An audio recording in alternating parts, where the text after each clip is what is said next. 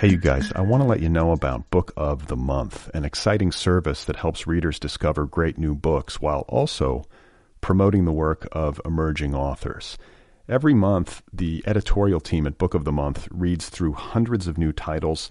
They do the curating for you. They narrow it down to five to seven of the best new books on the market, and you get to choose your book of the month. To sign up, just visit bookofthemonth.com and for a limited time, you can get your first book for just $9.99 by using the offer code CHIRP, C H I R P. I should add that Book of the Month recently launched curated audiobooks in addition to hardcovers, so members have options. You can choose one or the other, either the hardcover edition or the audiobook.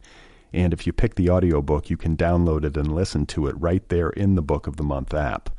My latest pick is a novel called Anita de Monte Laughs Last by Xochitl Gonzalez. It tells the story of a forgotten art star of the 1980s who died tragically and whose life and work and memory are later unearthed by an art history student. This is right up my alley. I can't wait to read it. So if you want to sign up for Book of the Month, remember, go to bookofthemonth.com and for a limited time, Get your first book for just $9.99 by using the code CHIRP, C H I R P. One more time, that's bookofthemonth.com. Use the code CHIRP and get reading.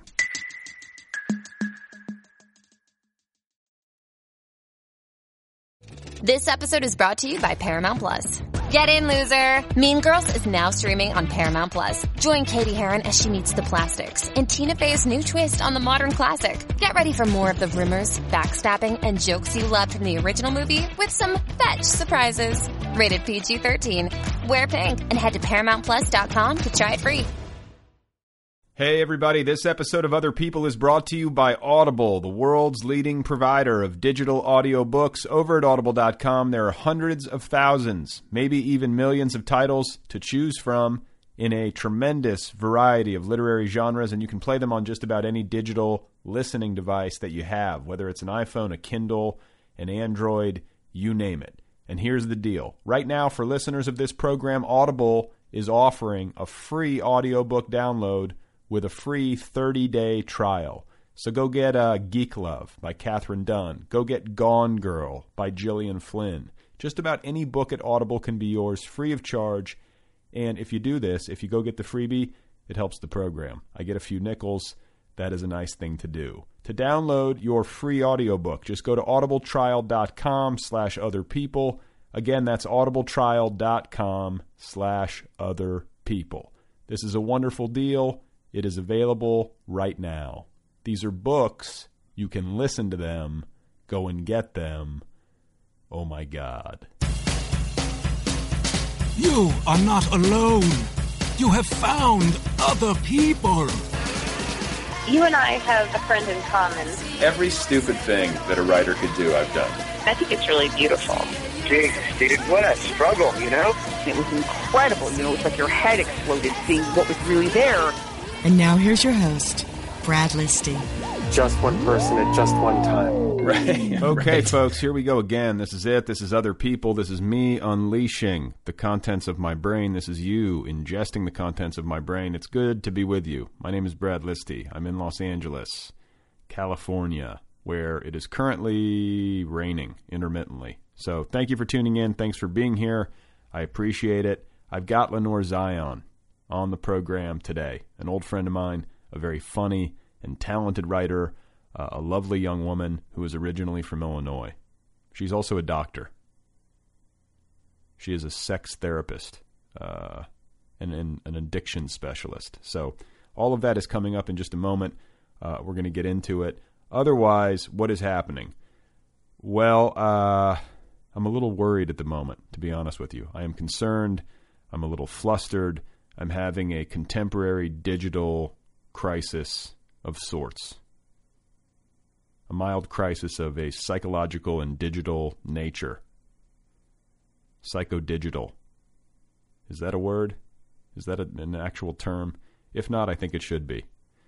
So uh, I've been reading mail on the program here and there from time to time.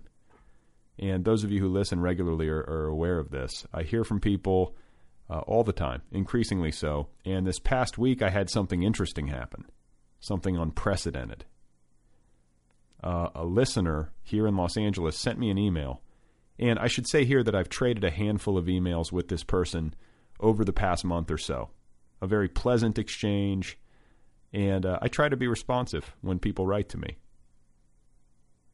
I don't want to be one of those guys who doesn't write back, you know, who doesn't like take a moment to, uh, at the very least, acknowledge and say thank you. So uh, this person, a young woman, sends me an email, and she says to me, among other things, uh, "My husband and I would like to have you and your wife over for a dinner party."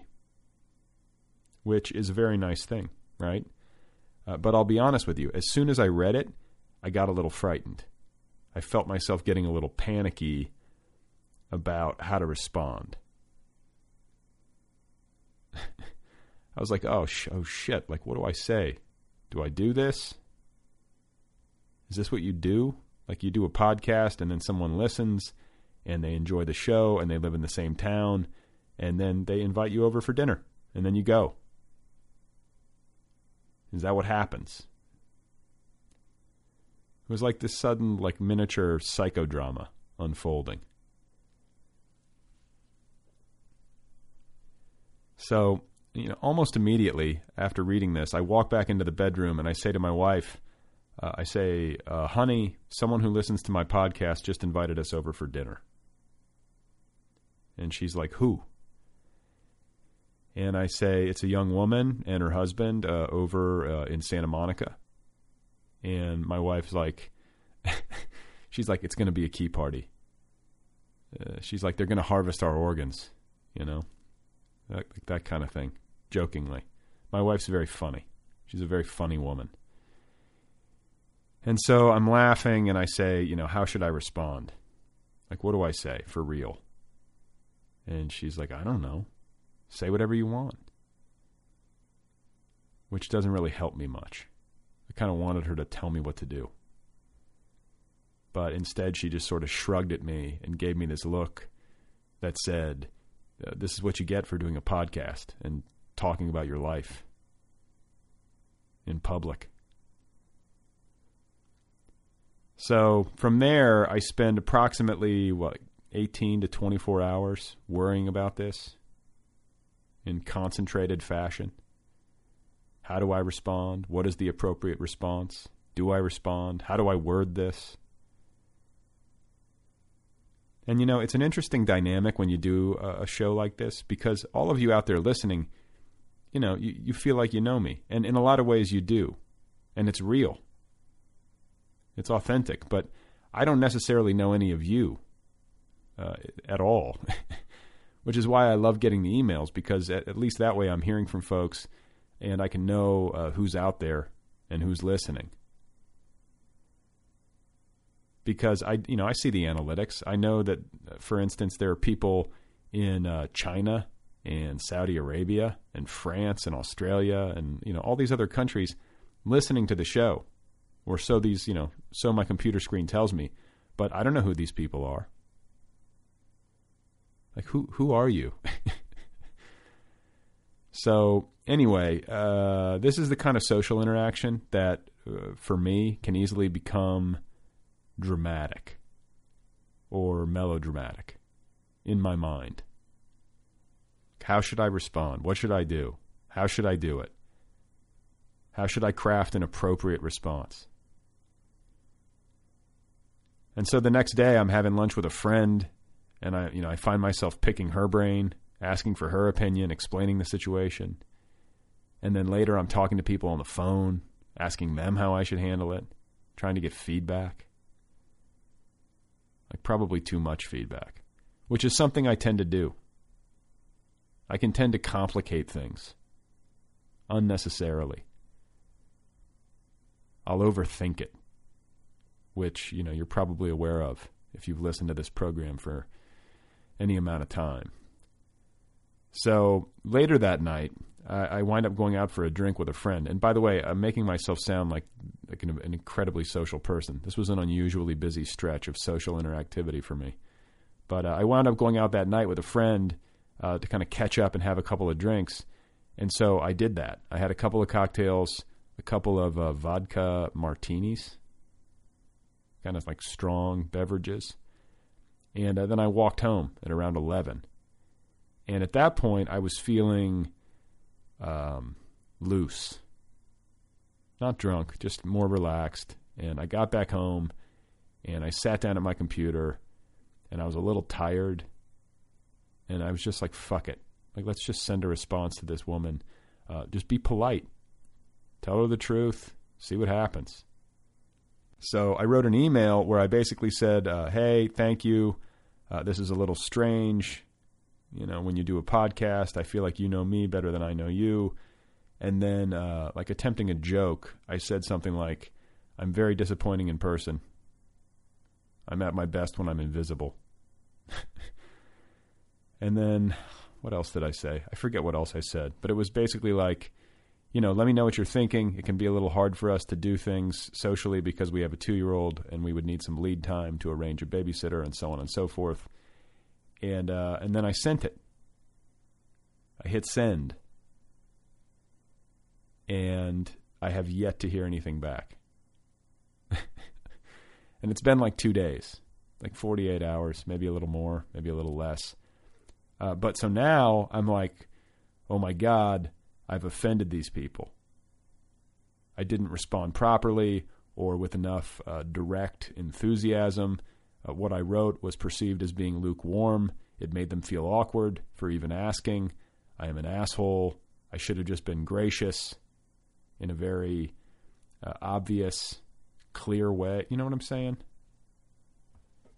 And it's like, fuck, man. You know, it shouldn't be that hard. Like, why do I make everything so hard? Someone invites you over for dinner. Just say yes and go. Have a drink, eat some food, be nice to people. Try to have a laugh. Why do I have to get all psycho digital about it? And then there's the other side of me that's like, well, you know, I do have some kind of point. I really don't know who these people are. And, you know, uh, furthermore, my wife isn't really involved in all of this. She doesn't listen to this show. she gets plenty enough of me in real life. Last thing she needs is to have me piped into her headphones. So it's like, you know, do I have to go to dinner? Is it rude of me to not go? And, and then, like, what if multiple people start inviting us over for dinner? Like that, but that would be nice, right? people are. Ugh. Why is it stressful when people invite you over for dinner? What is wrong with me? So, uh, to the nice people who invited me over for dinner, if you're listening, I hope you're not offended. Please tell me you're not offended. I hope my email was not poorly received. Maybe uh, you're just taking your time. Maybe you're actually making plans and arranging things before you uh, send word back. Maybe this is not even an issue. Maybe uh, we could do some Skyping as a sort of introductory exercise, like hanging out with training wheels, like as an icebreaker. Jesus. Uh, I feel sort of like Cameron in Ferris Bueller's Day Off when he doesn't want to get out of bed. You know that part? Do you remember that? I just don't want him to be disappointed in me. I don't want it to be awkward. What if it's awkward, you know? then I, then I guess you just got to let it be that way. You got to let just let it be awkward. Just be zen about it. Lean into it. Let the moment unfold of its own accord. So that's what's happening this week. And if you have any thoughts on this, like or any advice, and uh, you want to send word, the email address is letters at otherpeoplepod.com or uh, or you can tweet at me at other people pod. So my guest today, uh, once again, is Lenore Zion. Very pleased to have her here on the show. Uh, like I said, she's an old friend of mine. I actually published her first book, a very funny humor collection called "My Dead Pets Are Interesting." That was uh, uh, that came out what a couple of years ago on the TNB Books imprint. Her new novel, her debut, is called "Stupid Children." It is the official March selection of the TNB Book Club. the Nervous Breakdown Book Club. For those of you who aren't aware, the Nervous Breakdown is my online culture magazine and literary community slash blog thing, and it's been around uh, for going on like seven years. And Lenore was one of the original writers for the site. We go way back, and uh, the Nervous Breakdown has its own book club, and for only nine ninety nine a month, that's less than the cost of a movie ticket uh, per month. That's less than the cost of a book.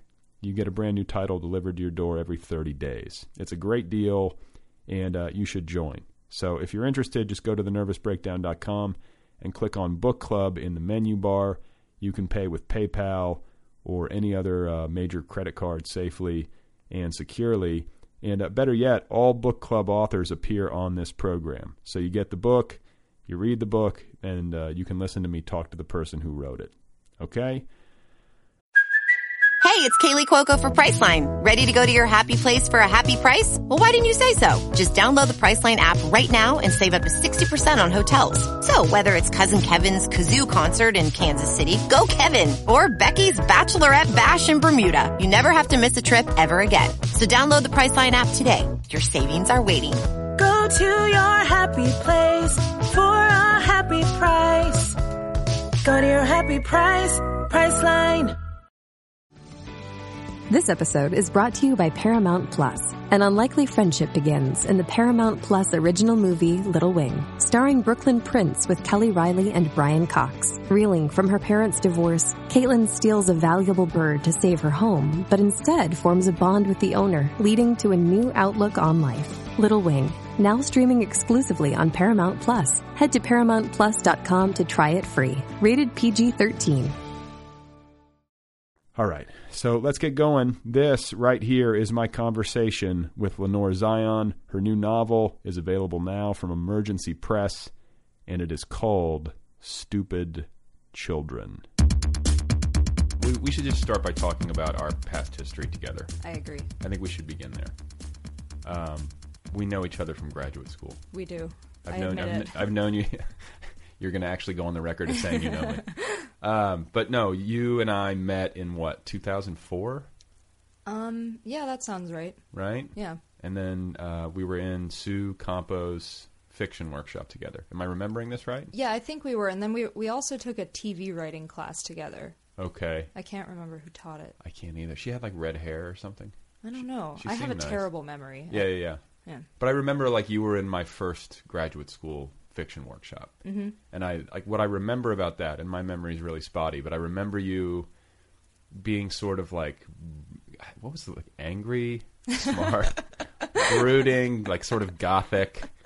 And I remember like you didn't say much, and then but I always thought like you know her stuff is smart, and like you know you seemed there seemed like there was something there, and then one day you looked at me and you're like, you seem like the kind of guy who matches his socks with his shirts. And I was like, what? And then you just like walked out. Do you remember saying that to me? I I I remember talking about your socks, but I don't remember what I was saying about them. Yeah. And I think like I actually wore to class like blue socks and like a blue shirt. Yeah, see, I was right. And you were right. I'm very intuitive. Yeah, and then I was like, oh my god, like what's going on? This girl just like completely, you know, understood my situation. Your socks. What does that mean? That when I was matching my socks with my shirts. Um, I think that you're just very particular. Really? Yeah, yeah, I do. Okay, let me. I'll try to explain it. I think I do that because I think I'm supposed to. Because my mom, when I'm growing up, my mother and my sisters are. I have a very limited understanding of fashion. I'm not one of those guys who has like. I'm not. A, but some guys like I have a friend who is really great at like styling himself. Do you know? You know what I'm talking about? I, They have I like an intuitive sense of I how do. to dress. I feel like when men are good at styling themselves, they're actually bad at it. Um, Okay. Because I don't think men should look overly styled. I think it's kind of silly for men to, you know, go around wearing ruffly things or whatever it is that are like vests. I, I don't know what men wear. I, I I think men should wear, you know, like a t-shirt and a hoodie. You know? Right.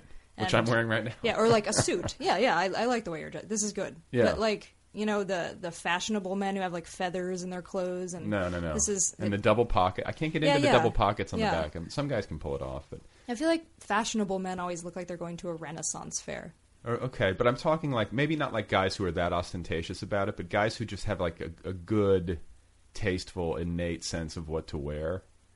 Does that Mhm. make any sense? Some guys are good at that. They're Well, I, dapper. I, I feel like you. I, I, I'm certainly not the one to judge, but I think that you dress just fine. Oh, you do. Yeah. I, I I think maybe it's because, um, I don't know what I'm doing, so I am constantly like looking and like I'm. If if someone says something to me like, oh, you know, you need to wear that. That looks good on you. Like I will never forget it, Hmm. and I'll be like, okay. And then my mom and my sisters, of course, growing up, were always weighing in. Um, and then what I've also found living in Los Angeles is that.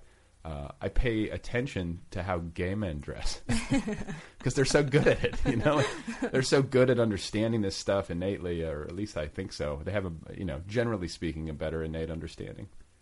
I don't know. Yeah, I, I, I don't. I am not very good at dressing myself, so You don't think so? no, no. I, I basically wear black clothing, and that's that's what I do. It's all, all of my brothers always make fun of me whenever I wear leggings. They call them my my Hamlet pants. They're like like I'm wearing some sort of Shakespearean outfit or Oh, right. something. I don't know why. A lot they- of girls wear leggings. Well, apparently not in their worlds. I don't know. That's what I always say. Yeah. And I don't know. I think there there might be something lewd about the way that I wear leggings. Like they don't look right on me or something. You have kind of like a. Ba- I mean, I've seen you when you get dressed up. You sort of look like kind of badass. I think, or like, what's the word? Like, well, maybe tough? it's because your initial impression of me was that I was angry and someone to be feared. What's the word? Sullen, kind of brooding. You were, and you were really young. You're, you're a bit younger than than I am. But like, how how young were you when you were in graduate school? Like early Um, twenties, right? Yeah, I started when I was 21. Yeah. Okay. Mhm. I was like 26, 27, I think. Yeah, I went Um, right in there. so- Avoid getting a job. So, what did you uh, like? What are you? What were your impressions of me back then? Um, I I thought that you were funny. I I don't know if you remember the way that we met. Actually, I I do remember this the first time that we spoke, and I, it wasn't about socks. Oh, it Um, wasn't? Okay, good. it- we were sitting next to each other in, in one of those classes, and I was drawing a cow. Oh, I, yeah. I draw like three things. I, I'm not a very good doodler or whatever, but I was drawing a cow, and then I wrote cow and drew an arrow pointed towards the, my drawing of a cow. And then you reached over before you'd ever spoken a word to me, and you drew a piece of poop under the cow, and then wrote poop and drew an arrow to the poop. And Really? I was like, oh, I like him. He's funny. And that also happened to be the same day that one of my friends came with me to class, but she obviously waited outside. And she saw me talking to you about probably socks during the break. Okay. And she thought that you were cute. And I was like, oh, I'll find out for you. I Oh. think he's gay, though. Because he matches his socks to his. Yeah. Wow. I mean, the guy has blue socks and a blue shirt on, you know. Um, But, but you also were like, oh, I live in West Hollywood. And I was like, huh. Well, this is a funny story. When I first moved to Los Angeles, I had no idea uh, what Los what Los Angeles was, or like where to live, whatever. And so I remember like apartment hunting, and I was driving through West Hollywood, and I was like, "Oh, these neighborhoods seem nice. Like all these lawns are so well taken care of." or, you know. and uh, and then I found a place and and you know uh, rented it, and I was I was rooming um, with a friend of mine, a female. And uh, I remember being in the place for the first day or two on my own. Like she hadn't moved her stuff in yet. The female. The female, Sarah. I don't know. She was a female Caucasian. Um, but no, and so I had my my old dog uh, Merlin, uh, R.I.P. And I was walking him around the neighborhood, and I got to the corner of like Santa Monica Boulevard and Sweetzer or something, and I had headphones on. And this is how long ago this was. I had one of those like old yellow Walkmans. Oh, wow. Yeah. What? In 2004? I don't know. I was behind the times. I hung on to cassette tapes for a long, Apparently. long yeah. So uh, I think I had maybe that wasn't iPod days, was it? I feel like the iPod. No, but it was certainly like, you know, portable CD player days. Right. Maybe it was a yellow CD player. No, it was yellow tape. It was like the Sony Sport Walkman. Well, old So- habits die hard, I guess. Yeah, and I was listening to that, and I was standing at the corner with my dog, and I remember this guy uh, pulled up in his car. It was two guys, and this guy rolls his window down, and he looks at me, and he's like, "You fucking faggot." Oh my God. Yeah, only time anything like that has even remotely happened to me, or that I've even heard of. Um, but that year, somebody got beat. Somebody beat a gay guy in that neighborhood uh, with like a pipe. It was like an awful story, and then that happened to me, and that was how I realized that like I even lived in the gay district of Los Angeles. I had no idea. That's an awful way to find out. I know. I was like, what, I was like looking behind me. I was like, I, I thought I had like stepped in front of his car or had done something, but like, no. And it was just like two crazy people out who were like obviously felt threatened by being in West Hollywood or whatever. But Huh. only time that's ever happened. So I didn't even know that I lived there. And my roommate Sarah was even more clueless. Uh, I remember we were driving around, and I like I knew the, the area better than she did, and I was like driving her around, and we saw some Hasidic Jews, Mhm. and she thought they were Amish. That's easy to miss. That's I feel like that's reasonable if you haven't grown up around you right, know the Hasidic. Hasids. Yeah, Well, you know, it's an that whole culture fascinates me. you know that each hat represents like a different sect of Judaism or something. I, I don't know why I'm acting like an expert right now. I'm really far from it, but I feel like I heard somebody tell me that recently. Oh, really? Yeah. I just the thing that gets me about them is seeing them in the summer with the wool oh, clothing. Oh, I know. I It's know. like put some you know, there's a big on. there's a big Hasidic community in in Miami as well, and it'll be like you know hundred degrees with humidity, and they're in these wool suits. I don't know how they. I, yeah, it seems ugh. very uncomfortable. Dude, it's like beyond belief. They need to change the laws. Um, so, speaking of Judaism, like you were, were you raised Jewish? No, in, Mi- no, I was in raised Illinois, pretty much without religion. completely. Yeah, but your basically. dad is Jewish Um, or of I- Jewish descent. yeah, yeah. I, I mean, he was like bar mitzvahed and everything, but I don't think that he's particularly religious, or he, he's never seemed it to me. Do you identify culturally? Um, you know, I always thought I did, but I think that the the more the I I mean, yes and no. I I'm certainly not religious. I'm but I do feel that I am Jewish. I I don't know But you're only, but you're only half. So Yeah, do I'm know what I'm saying? And like yeah. you, you identify more strongly with the Jewish half as far as like your culture and your identity. Well, or? I don't even know how my mother was raised. Like I know it was some sort of, you know, Christian thing, like generic Christian, but I, I mean, I don't think that she's particularly religious either. I, I identify more as just non-religious than anything. than anything. Yeah. Okay. Um, it strikes me though, like I kind of envy Jewish people because they have like a real culture. Like I guess maybe in the South you get more of that with like Christianity and you know Catholicism. We were talking about this before we started, but Mhm. you know it just feels generic, like you say. It's like generic, you know, white Christian American person or whatever. Yeah. Like, you know, I'm not into it, but you know, I don't feel like oh, those are my people, or I have a community or a set of traditions that I can like look to and Well, you know, I, I think maybe it feels generic to us, but to somebody in that community, it probably doesn't feel generic at all. It probably Yeah. feels very real. real and yeah, authentically it's also like- descriptive of who they feel to, they are. Yeah, know. yeah, yeah. I guess you're right. It just also feels like though, if you're because my folks are from the South, and when you live in the Mhm. South, that's like the air that you breathe. Everyone's into it, Yeah. and it's like very. It's a part of your social life, not just like your spiritual or cultural. You know, it's like fully ingrained in the society, and like you live elsewhere, and it's like sort of just little pockets of people. Well, I don't know. You know, I was raised in, in central Illinois, and, and I, I was somehow oblivious to the fact that anybody was religious growing up at all. I, I always thought, I mean, all of my friends were. All of my friends, like, did communion and, Oh and God, yeah. th- the other things. And I always thought, oh, that's the thing that their parents make them do. And it didn't even occur to me that their parents actually, you know, legitimately believed, you know, I guess the teachings of their religion, which I, I didn't know what those teachings were to begin with. Um, but it took actually until I was in college before I found out that people were actually really religious. Like this is how, how long it took me to be to clued into reality. You know, um, it it just never entered my worldview before then. That's sort know? of nice, though.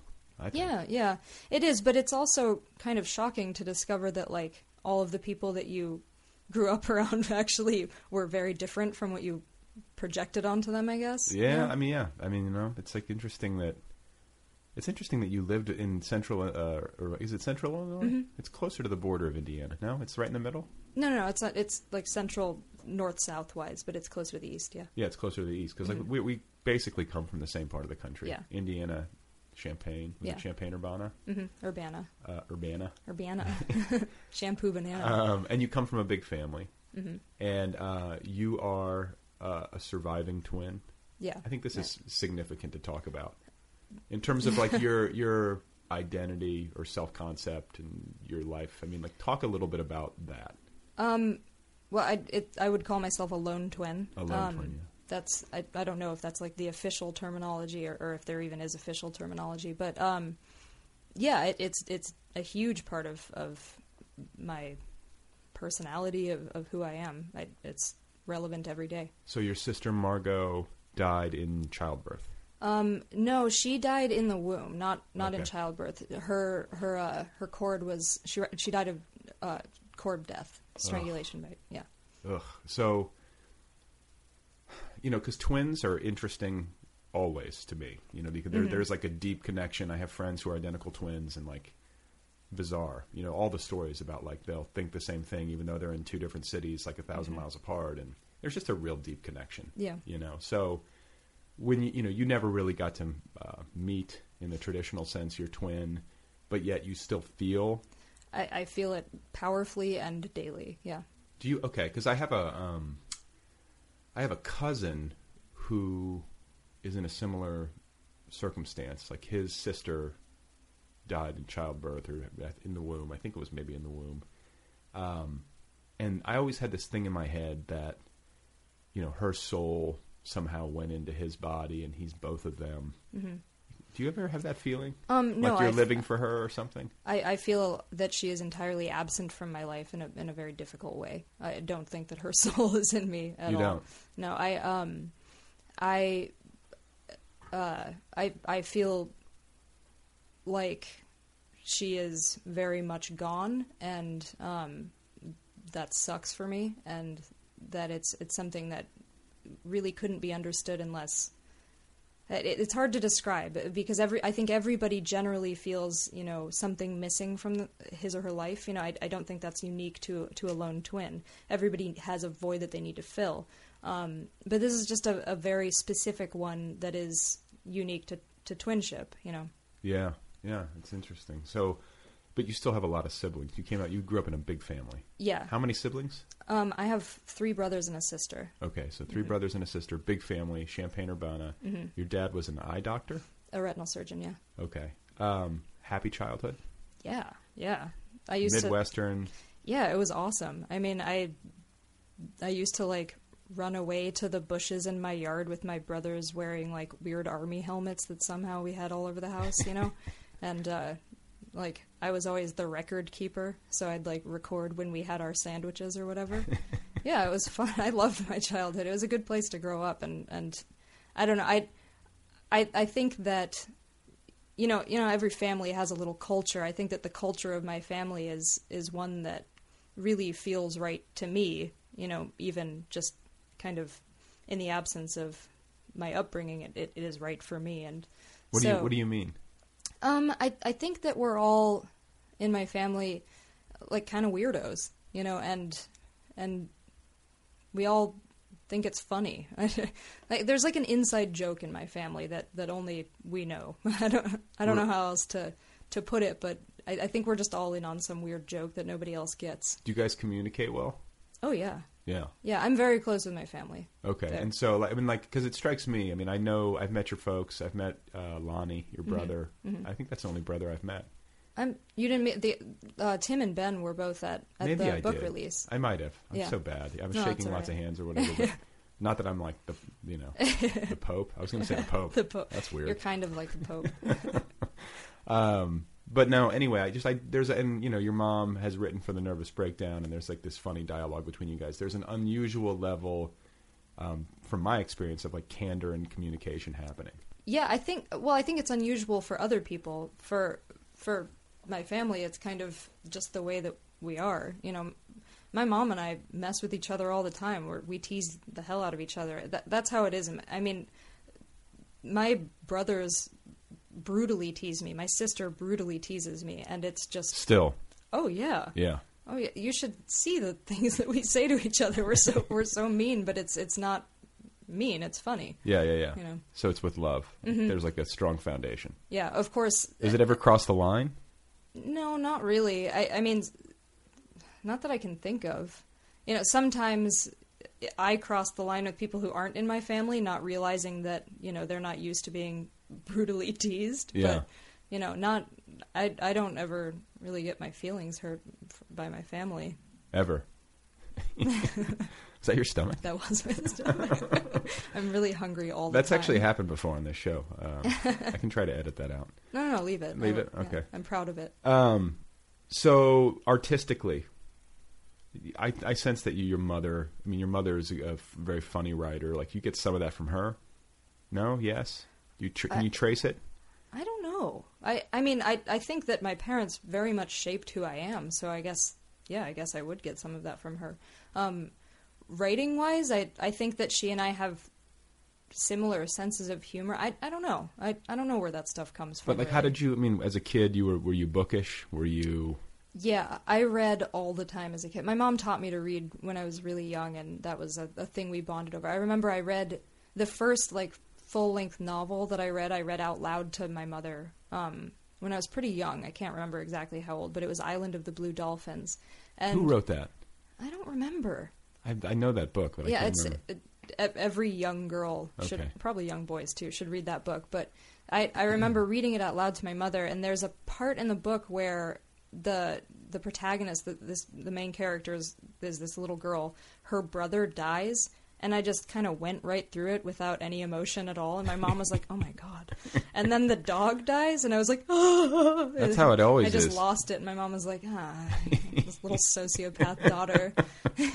no, but it's like true. Like you, you know, it's amazing what we can become desensitized to in like our media culture. Like, you know, I can see Django Unchained, and you can watch these. I mean, actually, that movie was a little hard for me to, It to was watch. a little hard to watch. It was I, like I lo- loved that movie. I love Tarantino. I, th- he can do no wrong, in my opinion. But you know that that one was a difficult one to watch. Yeah, I was like, because I, I tend to be like, I don't know if I pride myself on it, but I'm hard to offend, you know, or hard to. It's hard to like get me to be like, oh my god, that's too much. But like that one, I found myself like looking away a little bit from the screen. Oh, I didn't feel like it was too much at all. I, I wasn't offended in any way. I, I think that the parts that were hard to watch, he intended for them to be hard to watch. Yeah, okay. But I mean, it's just like usually I can sit there and watch people get mutilated on screen and be Yeah, like, it's it's it's part yeah. But you, man, you hurt a dog. If a dog or a cat or something gets hurt on the screen, it becomes like intolerable for me. Oh, I know. Eh, Do you watch Game of Thrones? No. Oh. Do I need to? Um, no, I, I mean, if if you want to, you should. But there, there's a lot of killing, you know, and Uh-huh. it doesn't bother me at all. But they every now and then kill horses and wolves and stuff, and I get like actually kind of angry at them for that. Yeah, it's like, weird. come on, Game of Thrones guys, it's really inappropriate. Yeah, it's like we can't. It's so it's so weird. It seems backwards. or- Just kill another child instead. Can't we crucify somebody? um, okay, so reading a lot as a kid, writing. I mean, just I think we all have the same tendencies. I ask this to people, and it's always generally the same story. There was nothing like extreme about your bookishness or your writerliness as a kid. You weren't like No. writing writing novels when you were like twelve or anything. no, I I wrote some short stories, you know, but I I didn't. Did you keep a journal as a teenage girl? Um, I I I wrote really terrible poetry to get attention as a teenage girl. You know, I'd like write a poem about you know doing drugs and then be like, "Here, mom, read this. This is my latest poem," and she'd be like, "Oh, it's really nice." I used to write. I used to write these uh, rhyming poems, like almost like raps, that like involved. When I was like 15, there was like the because the parking lot for my high school was like a half mile from the school, so you actually had to like park and then walk, Mhm. regardless of weather. It was awful, and uh, we called it the Trail of Tears. and uh, I remember I used to write these like really lewd, like rhyming poems about like sex and like poop and just like Sex teenage boy, just like teenage boy stuff, you know. Um, but people doing disgusting things, and like I would, you know, and I would read these to my my guy friends as we would walk down the Trail of Tears, and it was like this big funny thing. And I look back and I'm like, it's fucking embarrassing. and revealing. yeah, right. like what what was happening there? You're a shrink. Tell me what was happening. Well, you know, sex being one of the more primal instincts, and then poop being, well, it, it I'm, I'm serious. Poop is is a, I'm, it's a it's a primal expression of whatever the, the release of anxiety or waste or, or whatever it is. Yeah. That's why people become anal retentive. You know, they, they become so anxious that they can't let anything go. You know. Anal, It's, so uh, like the w- anal retentive actually means like there's actually like uh, yeah, a reference a to the anus. Anal, yeah, anal retention. yeah, um, I, I mean, it, it also refers to what people think it refers to, but I, I think that you know, the thought of sort of uh, you know gross biological necessities like poop very frequently go hand in hand with things like sex, which is also kind of a gross biological necessity. Thank you. Yeah. I mean, So hungry. Lenore's stomach again. it's the poop talk. but you know, I've had conversations like this with friends over the years, and you're a sex therapist. Mm, sex no? addiction therapist. Sex addiction therapist, but Yeah. still, like you know a lot about sex from um, medical perspective. Cl- yeah, clinical. I- I, know about pathological sex. Okay, Yeah. so we should talk some, you know, some about this. But like, I've had arguments in the past, you know, like at parties or whatever. You're having a drink with a friend, and you'll be like, I'll, I'll say something like, you know, sex is, you know, it, it, it can be embarrassing. It can be great. You know, everyone loves sex, but or most people do, but there's something just sort of embarrassing and gross about it too. That's terribly disgusting. yeah. It's this like you know joining of gross blo- like fluids and yeah, it, it's messy and yeah. right and the noises and it, it's just like people's faces it just it doesn't get talked about enough and i feel like there's some sort of here's what i think i'm driving at there's some sort of cultural or societal pressure that to be quote unquote healthy about sex it means that you've got to like love it and have no problems with it and not think these negative ways about do you know what i'm saying?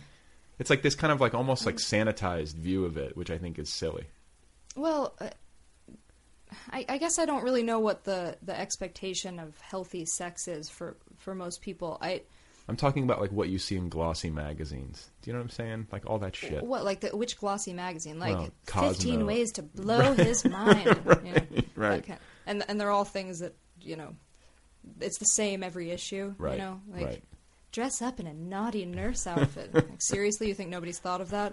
right right Yeah, I, I, I don't know. I don't know what healthy sex is necessarily. I think it's different for every for every individual and for every couple or multiple relationship, whatever you want. But I, I think that I think that you have to have a healthy sense of humor to appreciate sex without, you know, kind of also resenting it.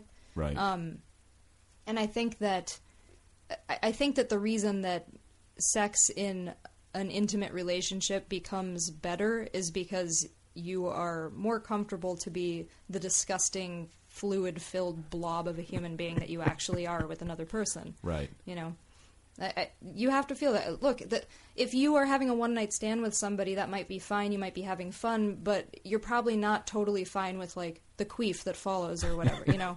You might be a little if you're with somebody who you know is accepting you regardless of all of your flaws and all of that stuff then that's just funny when you queef Right. you know? Which does happen. it does yeah. You can't avoid it.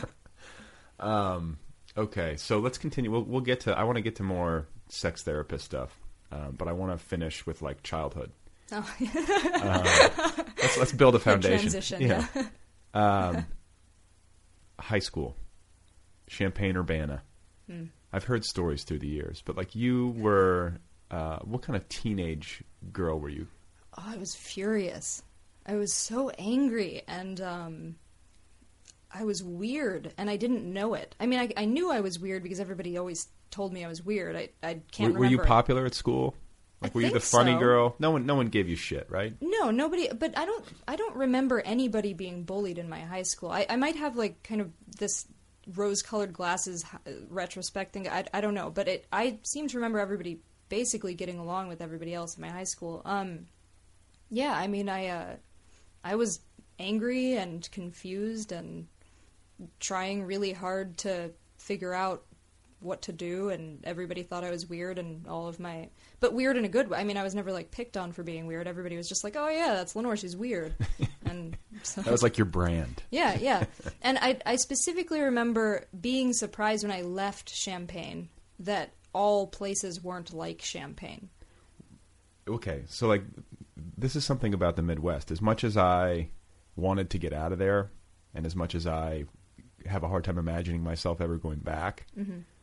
there's something really great about being raised in a place like that Yeah. because the people are really nice. That's true.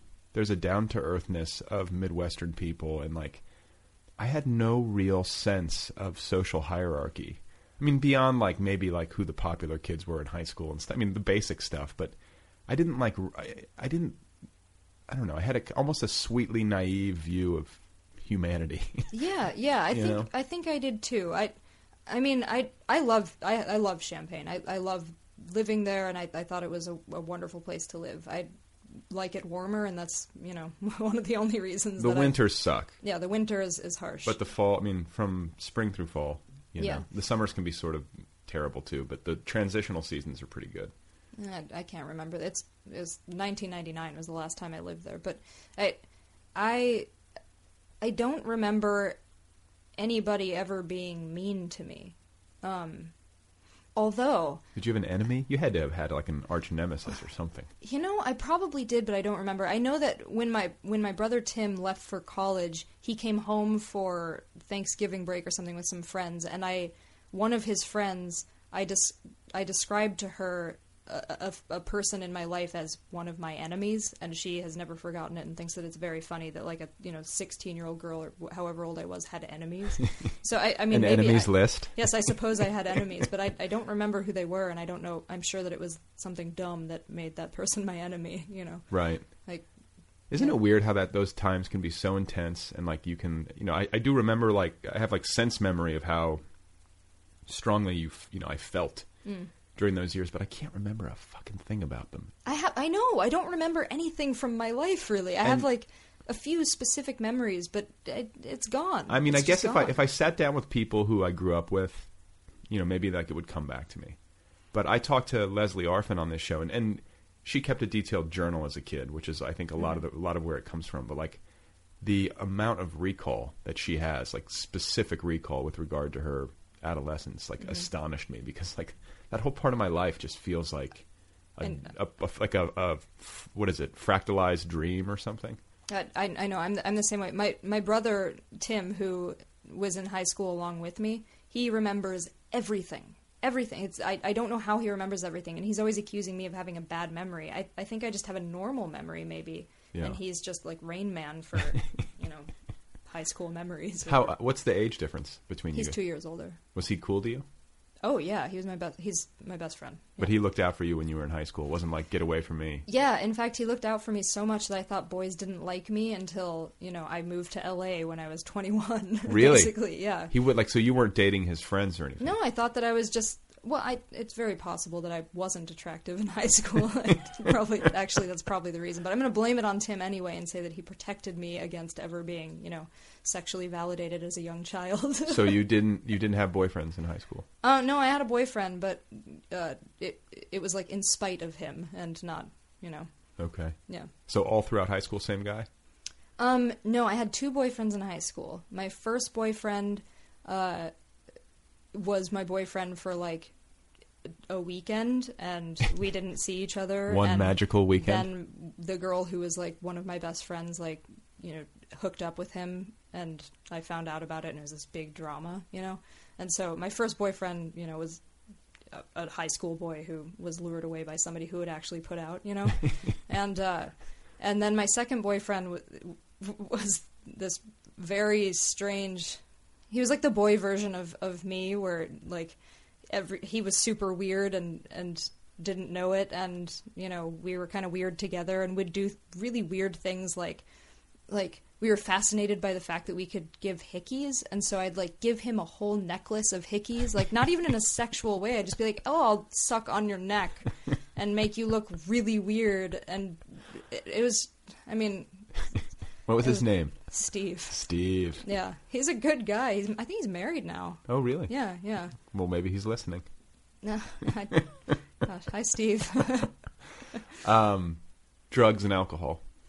yeah yeah i, I You I did. Ha- you had you experimented heavily in, in high school, like in ways that did. like I, you know I don't think I quite did because I remember we were talking about it. Like you were dropping acid in, in high school and stuff. right? Yeah, yeah, I did. But you know, I stopped in high school as well. I, you know, drugs ended for me when I was still a teenager, and I've never been a huge drinker. Actually, even in high school, I, I wasn't a, a big drinker. I'm not now, and I wasn't then. Why not? Uh, you know, I don't think I like to be drunk very much, and I also don't. pr- I don't really like the taste of alcohol that much. I, I'll sometimes enjoy wine, but I, I'm not I've seen really you drink a little vodka. You get like a little. What is it? drunk very quickly. Yes, yeah. yes. I, Yeah. I mean, I've been around you where you're like, oh my god, you know, I just drank vodka, but you don't Yeah. drink to excess very often. No, I don't. I, there's nothing worse in the world to me than the feeling of being too drunk. So I, yeah. Or hungover. Yeah, which ha- I, I guess this is hardly a new thought, but it certainly happens more as you get older. Dude, it's like it's night and day. I mean, and I can't tolerate. I mean, the older I get, um, I cannot tolerate a hangover unless it's a very special occasion and you go out, you know, like a wedding or something. Yeah, yeah. But it's just a lost day. I hate that. It's, Sometimes it's like a some- lost couple of days. Yeah. I, it takes me a while to get back on my feet from that. I, I, uh, yeah, just drinking is not. I don't think I'm meant to be much of a drinker. I could probably give up alcohol forever and it wouldn't affect me. Wouldn't. Yeah. Yeah. probably not. Except for like, I love to go out to dinner, and you know, the whole experience of dinner is generally made better by you know having some wine. But, eh, Yeah. I don't. I don't need it. What about pot? I don't. sm- I, I stopped.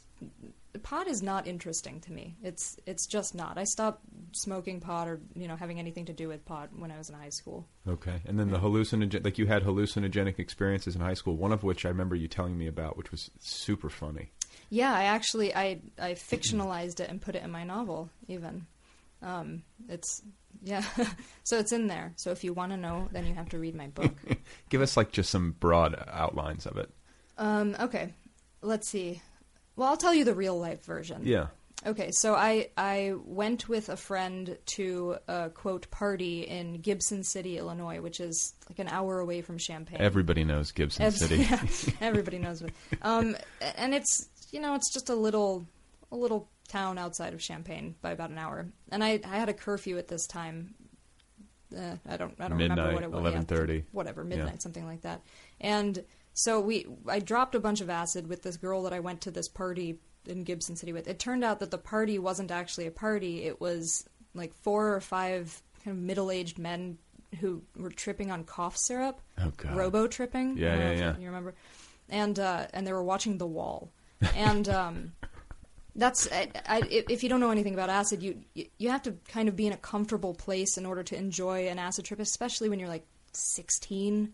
Any age, You know- any age. Yeah, so this was really uncomfortable. It's weird to be like around a bunch of like 45 year old guys when you're a 16 year old girl who are tripping on Robitussin for God's sakes. You know, Like, come on, get Yeah. something good at least. Yeah. Like, don't drink until you are sick and hallucinating. You know. Yeah. Um, but they, you know, it was they wouldn't let us speak because they had to have perfect silence while they watched the wall. You know. Um, and our ride didn't show up. The, the person who was supposed to come and pick us up and take us back to my house for our curfew. This is the middle of winter, and so we said, "Oh, hey, can we use your phone?" And the guy says, "No, uh, we don't have a phone, so too bad." And we're like, "Oh, well, what are you supposed to do?" Wait, He these guys didn't have a phone? No, I, I didn't have a phone. I don't know. And he said, "No, How did you meet these guys? They, I, I didn't know the girl I I went with. She set it all up. them somehow. Yeah. Okay. Uh, she was new in town from Gibson City, so I guess somehow sh- these were her friends. I don't know. Eh. She had Gibson City all Yeah, yeah. figured out. Yeah. Ugh. Um, but uh, so he he tells us there's a payphone a couple of blocks down the street, and that we should just go. And it's it's like one in the morning at this time. We said, "Will you walk us there?" And he said, "No, it's cold." And so that this dick sends these teenage girls who are tripping off into the you know night alone to find a payphone. And, and like a two never- block walk to a payphone when you're in that situation can all of a sudden extend itself. Yeah.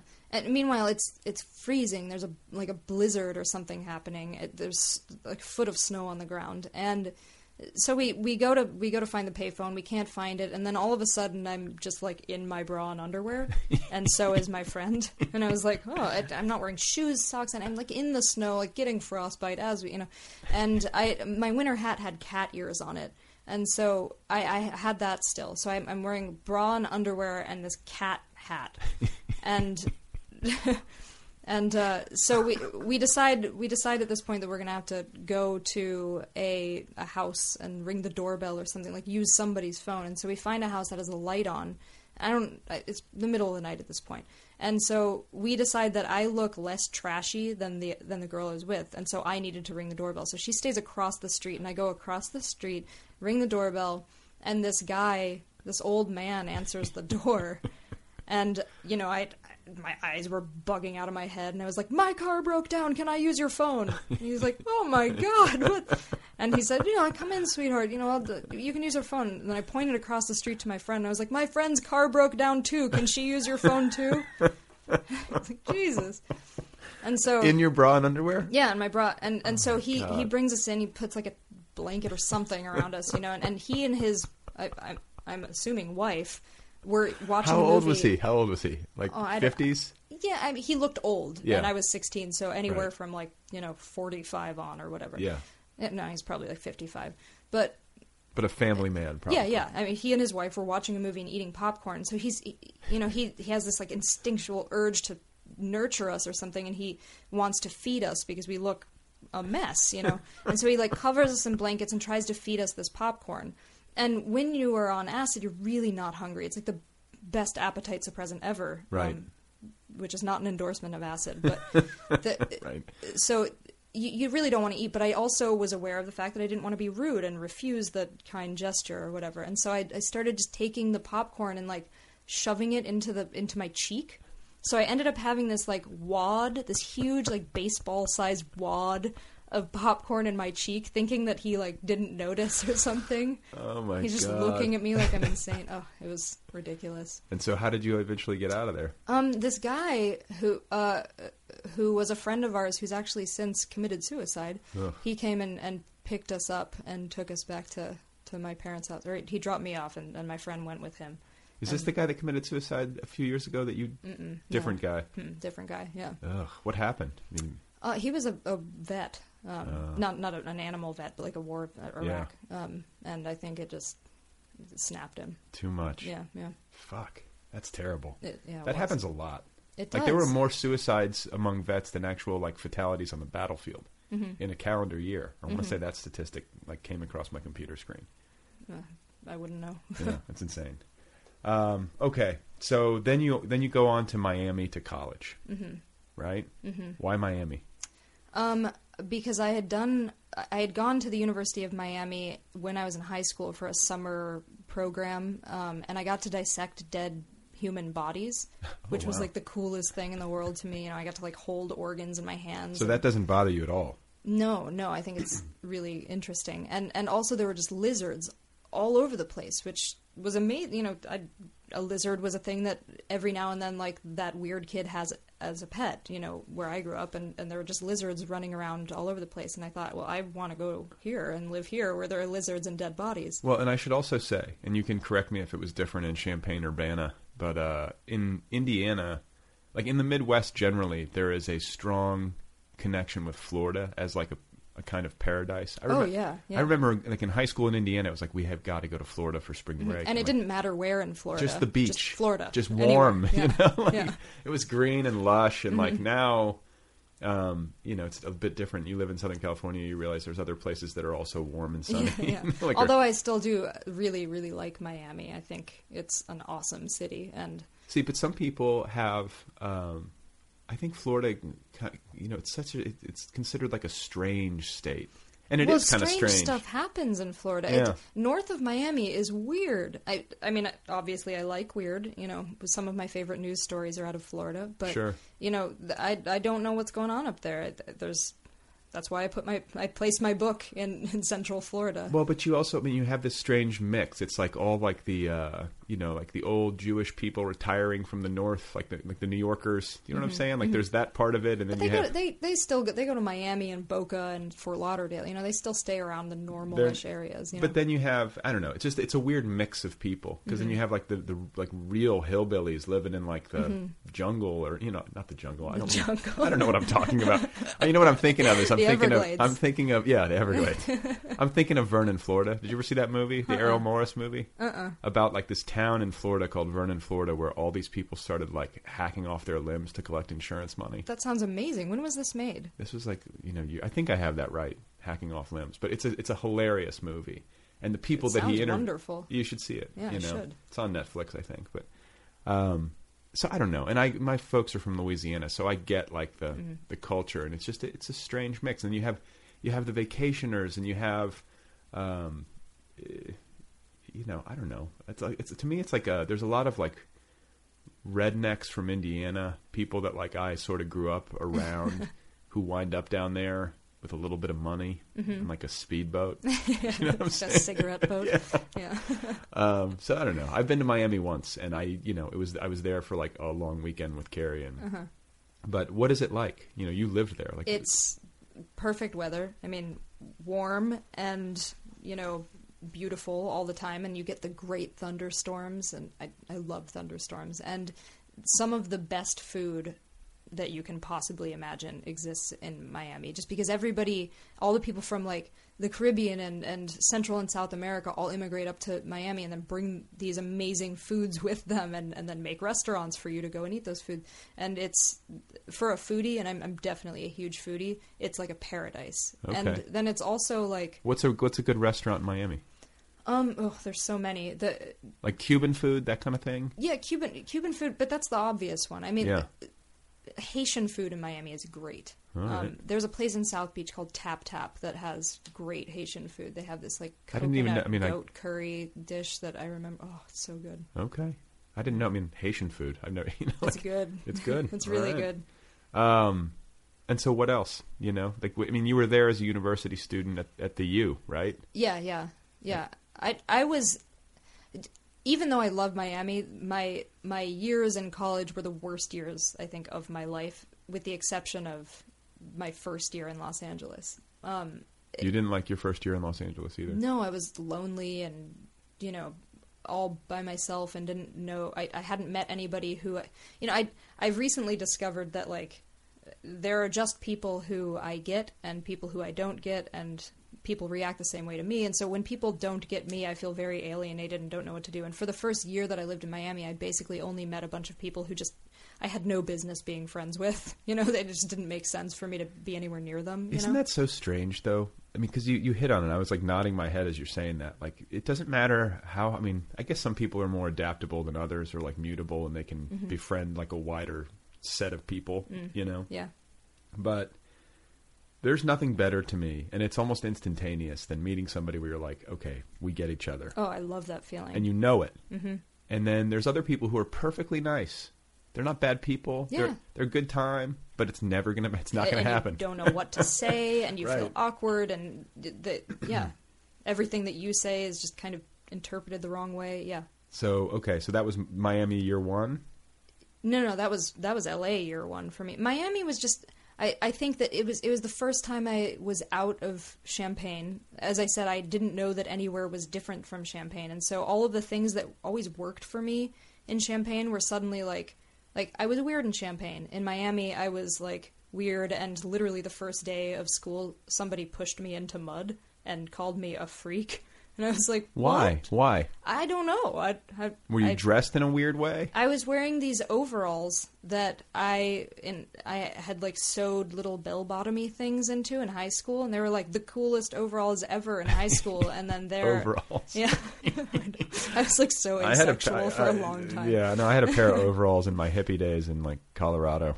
That was like right Car- after like Dazed and Confused when the guy made overalls sexy. Yeah, kind of. Yeah. Yeah. So Yeah, okay, so someone pushed you into mud. Yeah, somebody actually, and I was like, A man or a woman? No, Oh. a girl. It was two girls. These like two girls. Were, I remember they were both wearing tube tops, and I was like, oh, tube top girls are so mean. but I, I just all of a sudden was aware of the fact that what I was doing wasn't going to work in Miami unless I like did it with real confidence, which I really didn't have back then. I was I was more you know very unsure of myself and.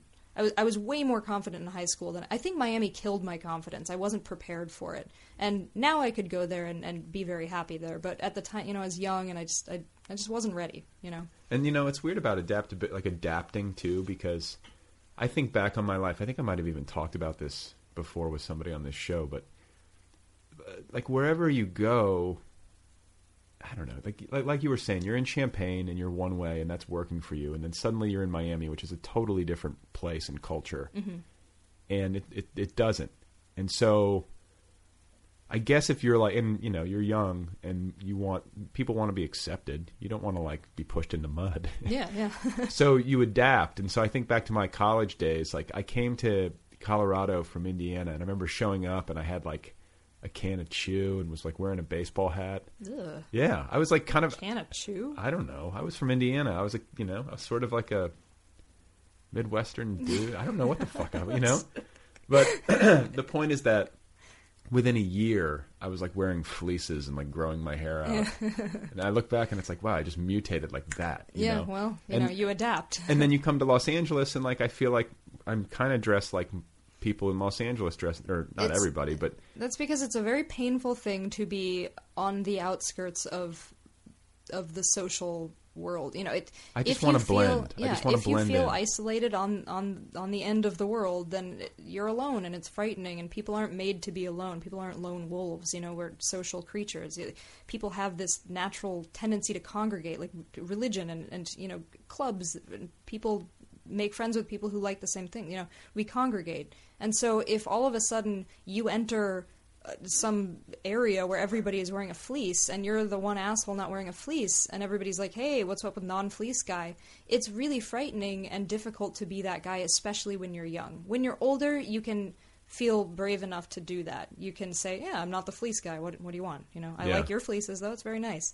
But when you're young that's terrifying. It's it's too much to expect of you know a kid who has only ever seen one thing to enter a, a new culture and not and not- assimilate. yeah I mean, maybe it's probably normal and somewhat healthy, but like it, the thing about it too is that it almost happened for me without me even really n- realizing it. Mhm. It was just suddenly like I, I was this new person. Like, well I that's just- that's good it's it's good to be this like is the talented exactly Mr. Ripley. yeah it's good to be adaptive this is why i had trouble in miami because i'm i there's i'm not a particularly adaptive person i, I have a lot of trouble not being exactly the way that i am. I mean i think this is one of the things that people always you know decided was weird about me is that i can't i i don't pay a lot of attention to what other people are. And instead i just as narcissistic as this sounds i'm very interested in myself. You know i i think that my thoughts and the, my way of doing things things are, I think that those things are very interesting. And so it's never really come easily to me to kind of try on somebody else's skin. You know I I'm very comfortable in mine but I wasn't comfortable at the time I just couldn't get somebody else's skin on I guess I don't right, know right. you know Yeah, I mean, I, you know, I think I'm better about that now, but I still like just like with the matching the socks, like I just I kind of am always looking outward trying to figure out what to do. Is that my dog scratching on the door? no Walter, go away. Um, okay, so you did you stay at Miami all four years? no I graduated early You did. Okay, that's right. yeah I was so terrified of Miami that I graduated early How how early? Like how many years did, it ta- did it a take semester semester early? Okay. yeah So you got out of there. You came to Los Angeles. Mhm. You enrolled at USC graduate school. Mhm. That's where we met. yeah Um, we were both writing. Blah blah blah. yeah Fast forward, you wind up becoming. I mean, is there anything significant about that time? Like, you know, I was working on my book. You know, you were working on what were you working on in My- grad school? My thesis was the early version of Dead Pets. Actually, it was like the, a collection of humor, like personal humor essays, Okay. basically. Um, but it was not good. I definitely needed to ditch some of them and revise others. Um, that was my thesis. Did though. you learn? Did you feel like it was a productive experience? Yeah, yeah, I did. I I don't know if it was because of anything that I was taught in school. Not that what I taught, what I was taught wasn't valuable, but I I think that just the fact that my only job at the time was to sit and write and write and write, and I had to produce and I had to produce, and I didn't have the There was I- structure. yeah, I had to produce something and, and offer it. I, I think that that was good for me. You know, I I do think that I'm a, a disciplined enough person to do that on my own as well. I mean, I, I've done it on my own since I've left graduate school, so I I think I can do that without that kind of structure. But you know, the structure didn't hurt. Man, it's nice. I know. I always say it's nice to meet other writers. Well, yeah, that that probably helped more than anything. Like, the fact that I met you and then you started TNB and that gave me, you know, some sort of exposure and audience, which helped me get an agent, which helped me, you know, so right. on and so forth. Right, right, right. So, uh, and you were one of the original Nervous Breakdown writers. I was. So that was like 2006, 2005, 2006. Mm-hmm. Yeah, it's like yeah, it's seven years. So 2006 was when it launched. 2005 when I think was when it, I began like trying to figure out how to do it. But, Yeah. Um, you you got out of graduate school, and then wound up going back to get your doctorate to become a shrink. Somebody who can make money. Yeah. so, but let's talk about that decision because I sort of envy it. You know, there's a practical, there's a practicality to it. Um, you know, obviously, it's like two advanced degrees. You know, that's that's pretty uh, fortunate. But um, why? I mean, aside from money, why sex therapy? Um, what, what what interested you about it so much? well, sex is interesting, and I'm always going to be interested in what other people are doing behind closed doors. I think it's interesting. I want to know the dirty details. I, TMI is not a thing for me. I want to know everything all the time. Um, and uh, I'm never bored by it. Um, but the probably the beginning of my interest in this kind of thing was there's a book called Psychopathia Sexualis, which has been the single most influential book in my life for everything. Um, it's a, a, collection of of case studies of pathological sexual deviance, you know, um, that was put together in 1886 by Dr. Richard von Krafft-Ebing, and it is awesome and just bizarre. And my father's mother had it as a medical textbook when she was in medical school, and my father held on to the book and then gave it to me when I was, at whatever, middle school or high school or something like that. So wait, your grandmother was a doctor?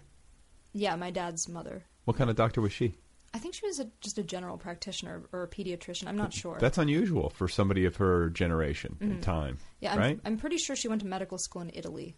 Um, okay. I think but I'm I'm not a very good uh, family. Are you Italian?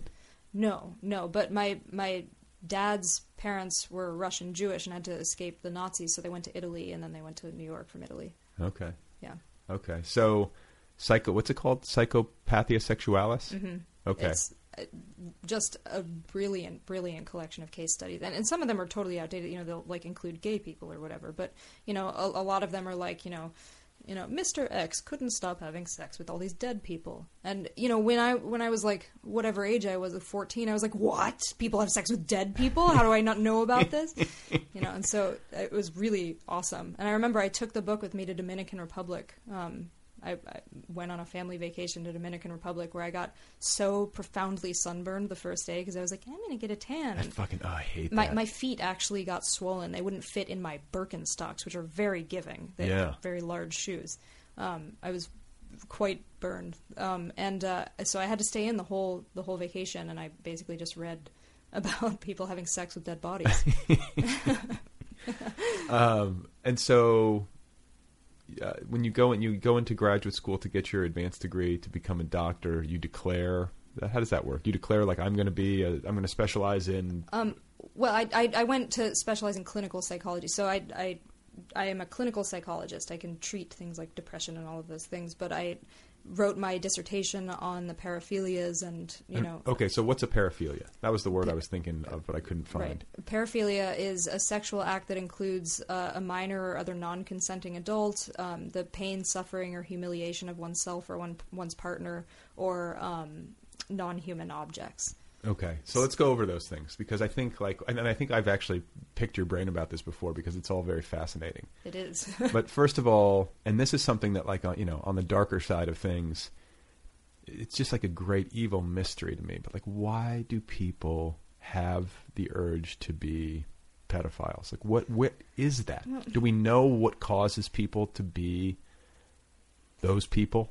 Yes and no, and I think that there are different kinds of pedophiles. Um, and these are all theories. You know, there's nothing proven. There's nothing definitive that says, "Oh, this is what you know. Here's the recipe for a pedophile." Um, but in in my view, uh, which is hardly, you know, th- the most uh, like prestigious view that you can find, but in my view, I think that one type of pedophile is the is the uh, profoundly narcissistic, uh, antisocial pedophile who is so terrified of um, having to be shown his own ina- inadequacies that he chooses sexual partners who are submissive to, to him.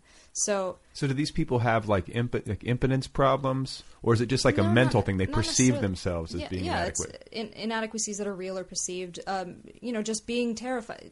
The core of narcissism is being terrified of your own inadequacies. So you defend against it by uh, developing a sense of grandiosity. So if I am a narcissist and I'm I'm such a pathological narcissist that I cannot possibly I, I, incur serious narcissistic injury when somebody criticizes me or points out my inadequacies, then why would I invite into my bed for a sexual experience, one of the more vulnerable experiences, somebody whose opinion is on level, on par with my own? I would automatically choose somebody who's either unable to dissent or uh, whose dissent means less than than an adult's or something like this. You know, somebody who is submissive to me because they're you know a, a child and I'm the authority figure or something like this. But it, it's okay. I, I, I follow it to a point. I understand like being terrified of having inadequacies, you know, inadequacies revealed. I can understand mm-hmm. like on some level that fear, but crossing the line to the point where like it manifests in you molesting a child. Well, it's a deeply subconscious and antisocial behavior. I, I, mean, it's not like you think, well, I don't want anyone to point out any of my flaws, so I'm going to bang a child. You know, it's not. That's not how it works. It's a, it's a disgusting urge that people have that is self-protective at the same time because sexuality doesn't cease to exist because you're terrified of other people and other, you know, adult consenting sexual partners. You know, and so you, people are, are, are very defended. You know, where, where if anything, human humans are very very good at defending themselves uh, psychologically, and so we, you know, we build our defenses where they're needed, and this is this is one way where they might. Do you think it's evil? I mean, do you think uh, like do you think these people are just evil?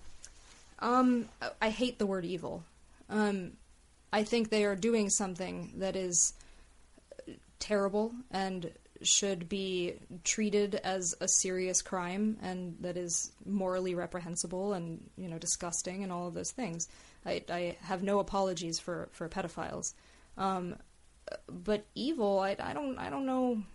I don't. I, I'm not the one to say whether or not evil is a thing. You know, it it seems like a very, you know, definitive word. I I, I just don't. I don't want to. I guess I don't want to join with it. You okay. Know? Yeah. Yeah. I mean. it's just it's a hard one. You yeah. know? Like that one especially, when people would do that, it's just it's hard for me to even comprehend, and it makes me frightened. You know, as a parent, and it, it should. I mean, like the and like the the grooming, like there's certain behaviors. Like I've been, you know, uh, through the years, like I saw a documentary called.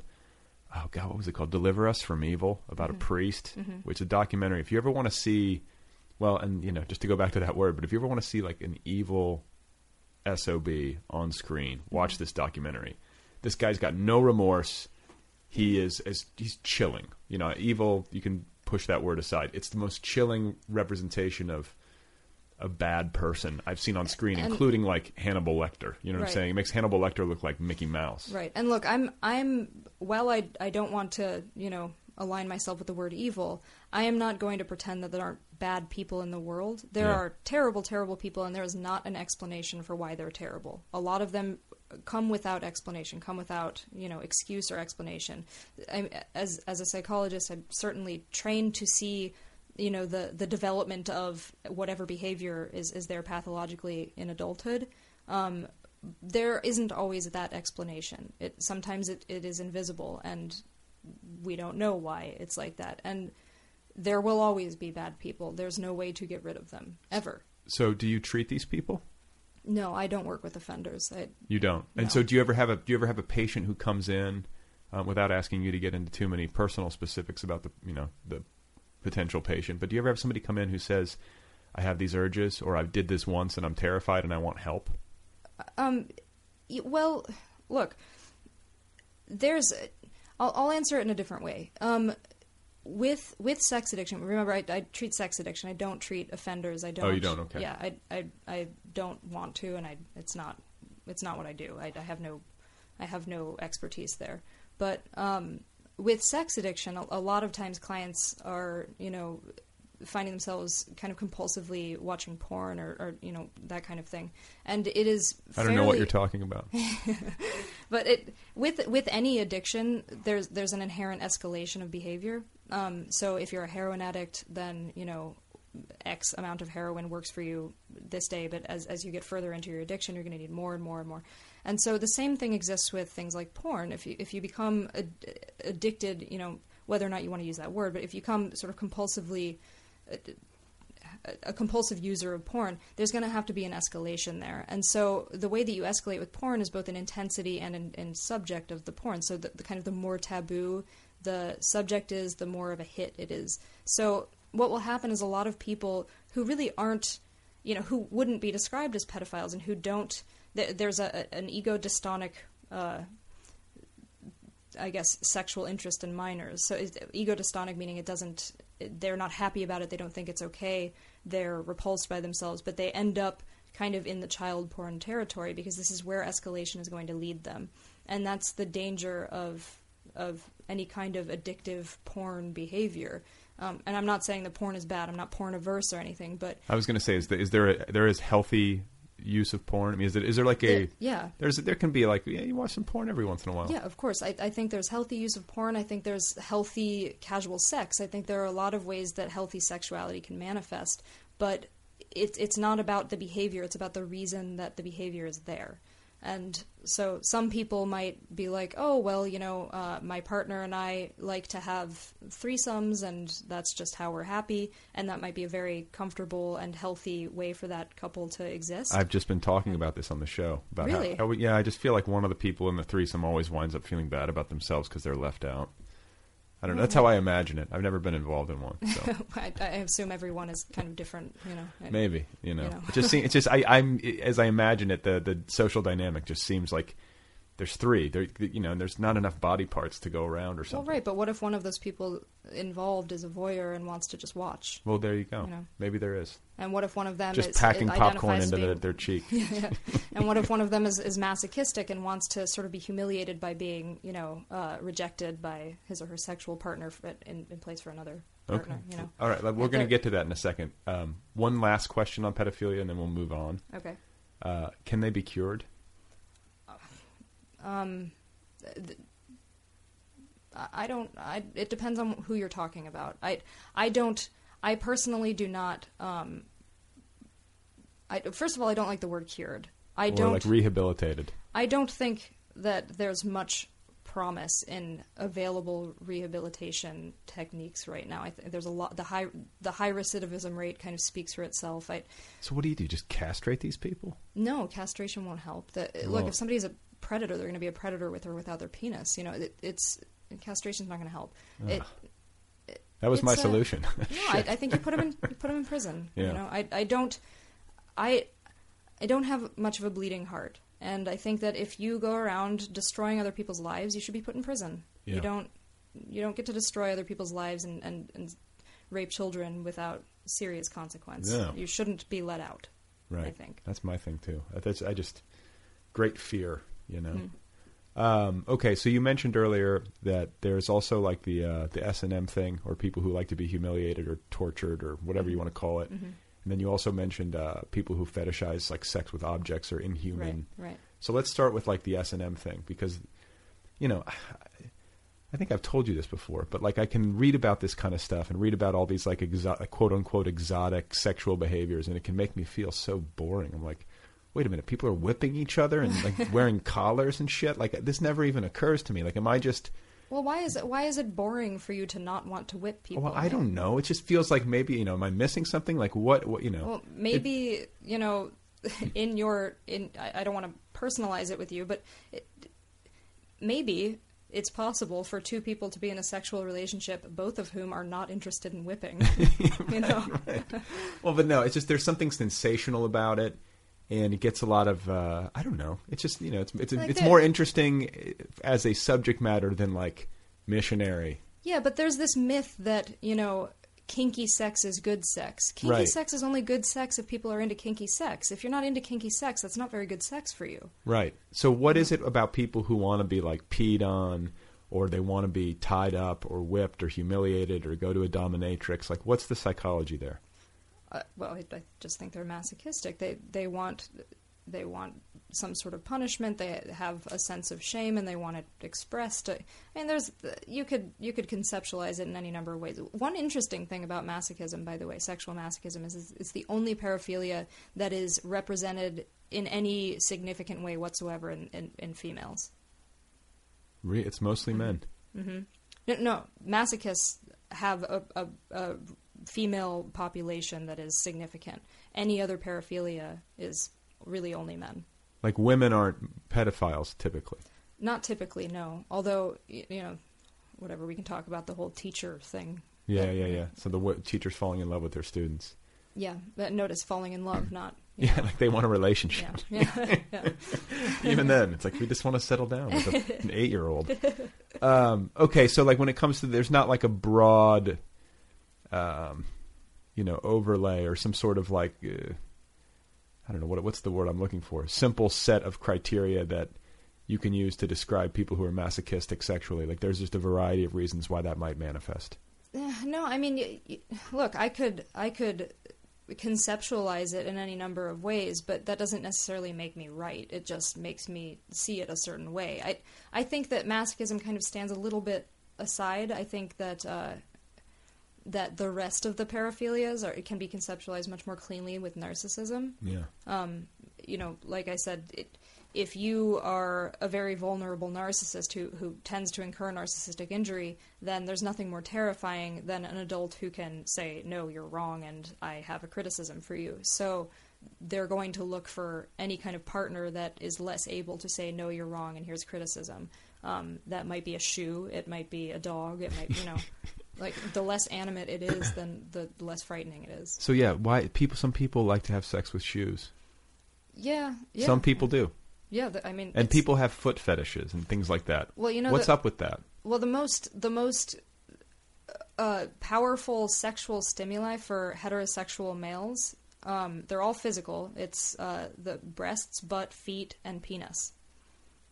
Say that again.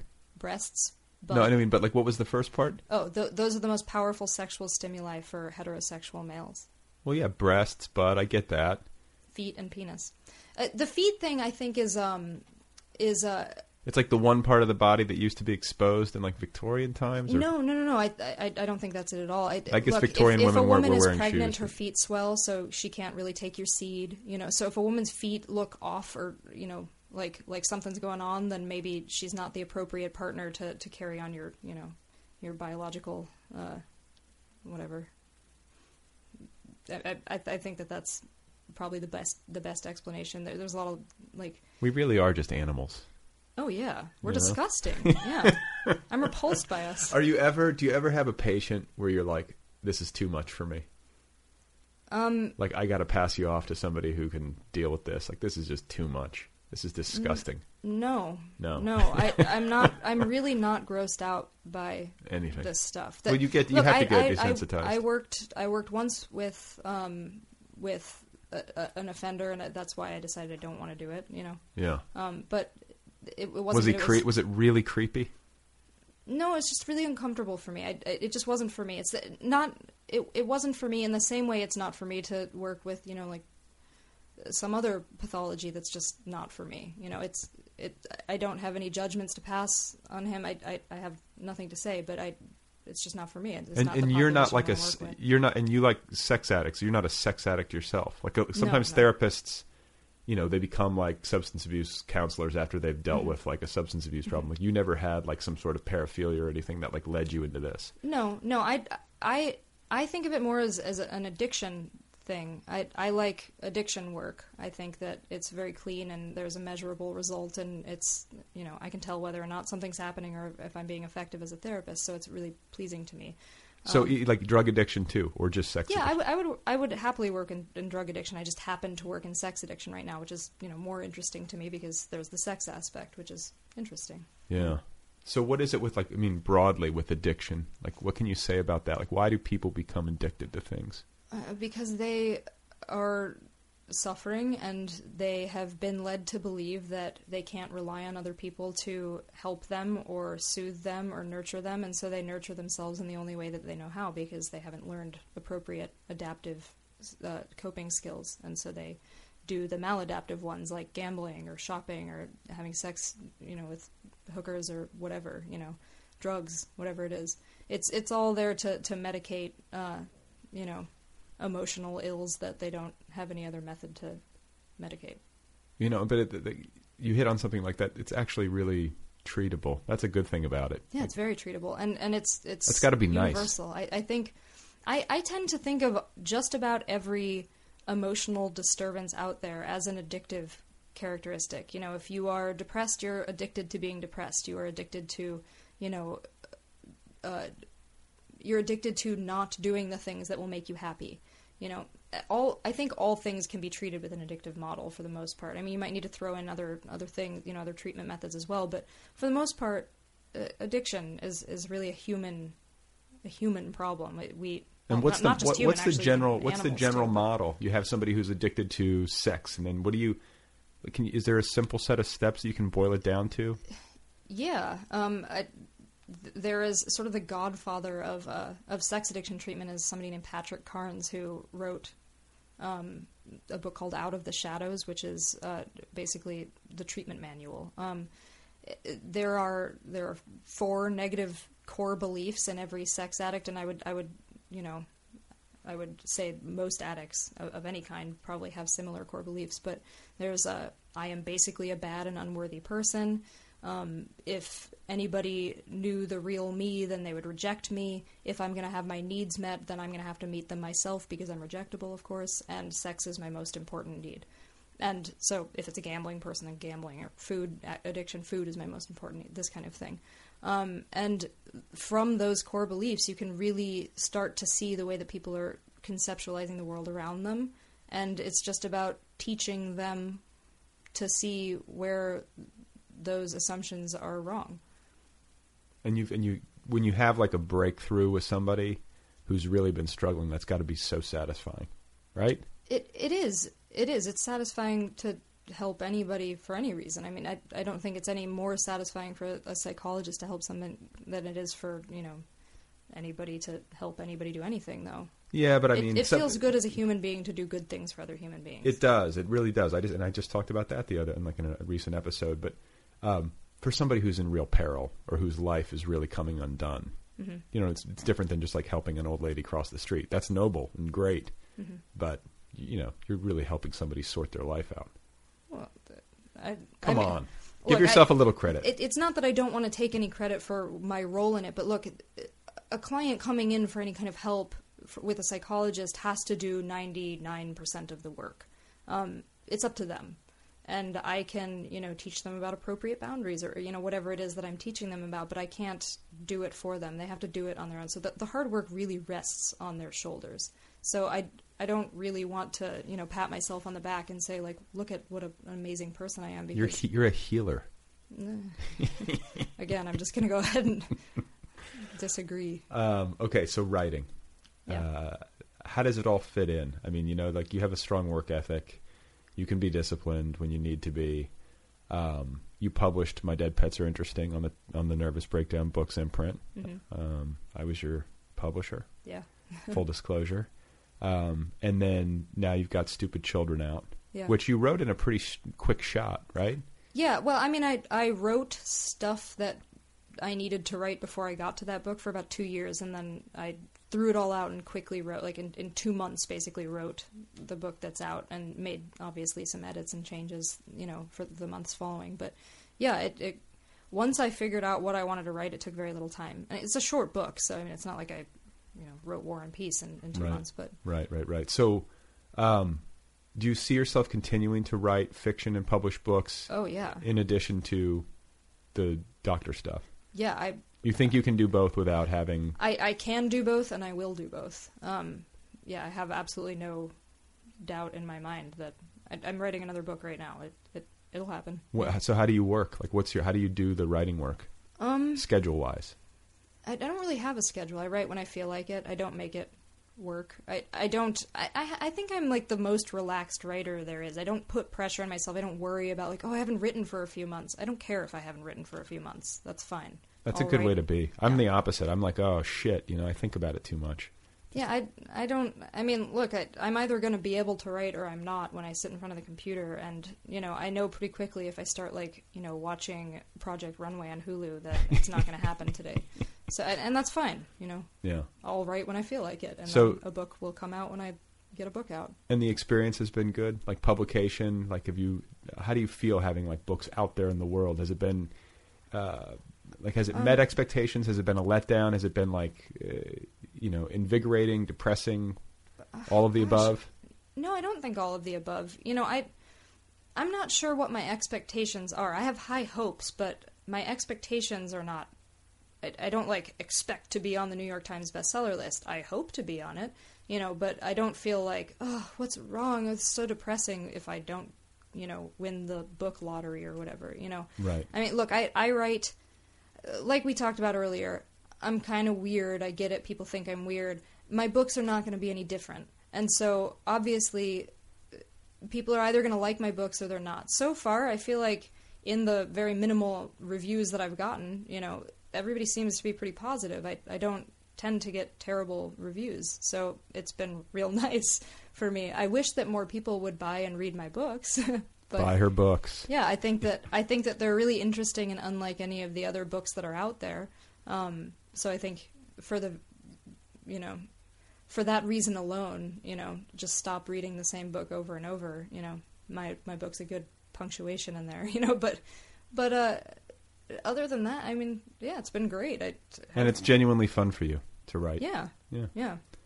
Well, I never understood that. People being like, "Oh, writing's the worst thing in the world." Well, don't do it.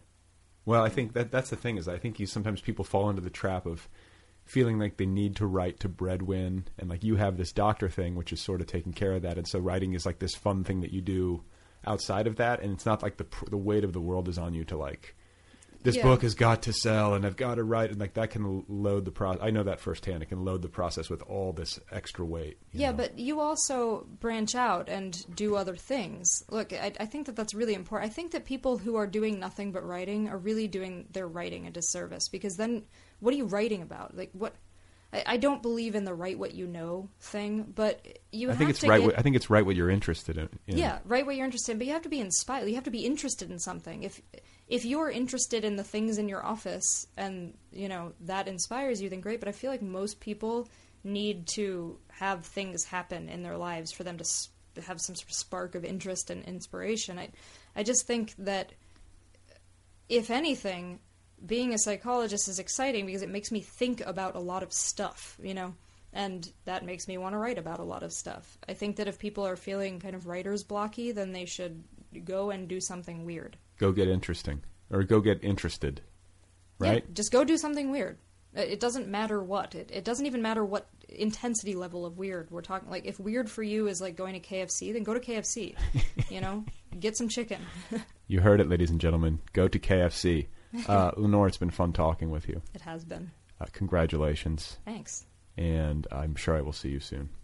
Yeah, probably.